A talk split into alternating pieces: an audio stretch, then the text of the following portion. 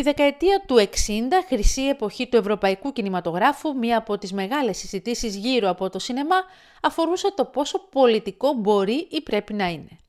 Il faut faire politiquement des films. Πρέπει να κάνουμε με πολιτικό τρόπο το σινεμά, έλεγε ο Ζαν Λουκοντάρ, μέτρη του γαλλικού νέου κύματος, ο οποίος το 1965 κέρδισε χρυσή άρκτο στην τότε 15η Μπερλινάλε με τη διστοπική ταινία Alphaville.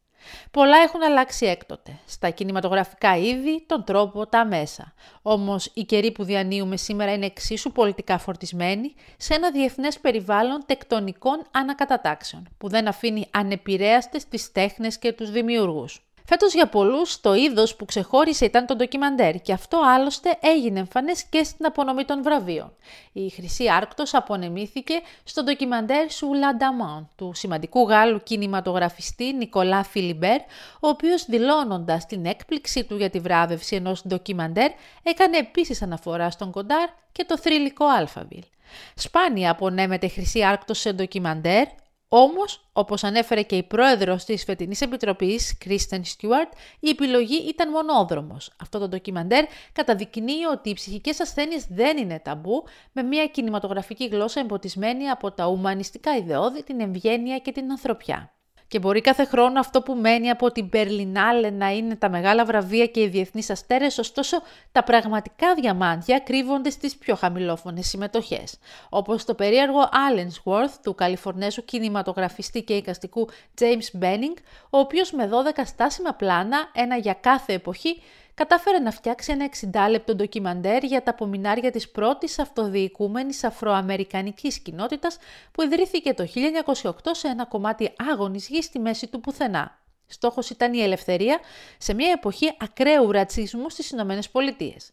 Η μοίρα της κοινότητας έληξε άδοξα μετά από στοχευμένες διακοπές νερού και ρατσιστικών επιθέσεων άγνωστες πτυχές της σύγχρονης ιστορίας της Αργεντινής παρουσιάζει από την πλευρά του το ντοκιμαντέρ «Η δίκη» του Ουλίσες Ντελαορντέν, ρίχνοντας φως σε μια χρονιά καμπή για την Αργεντινή, το 1985.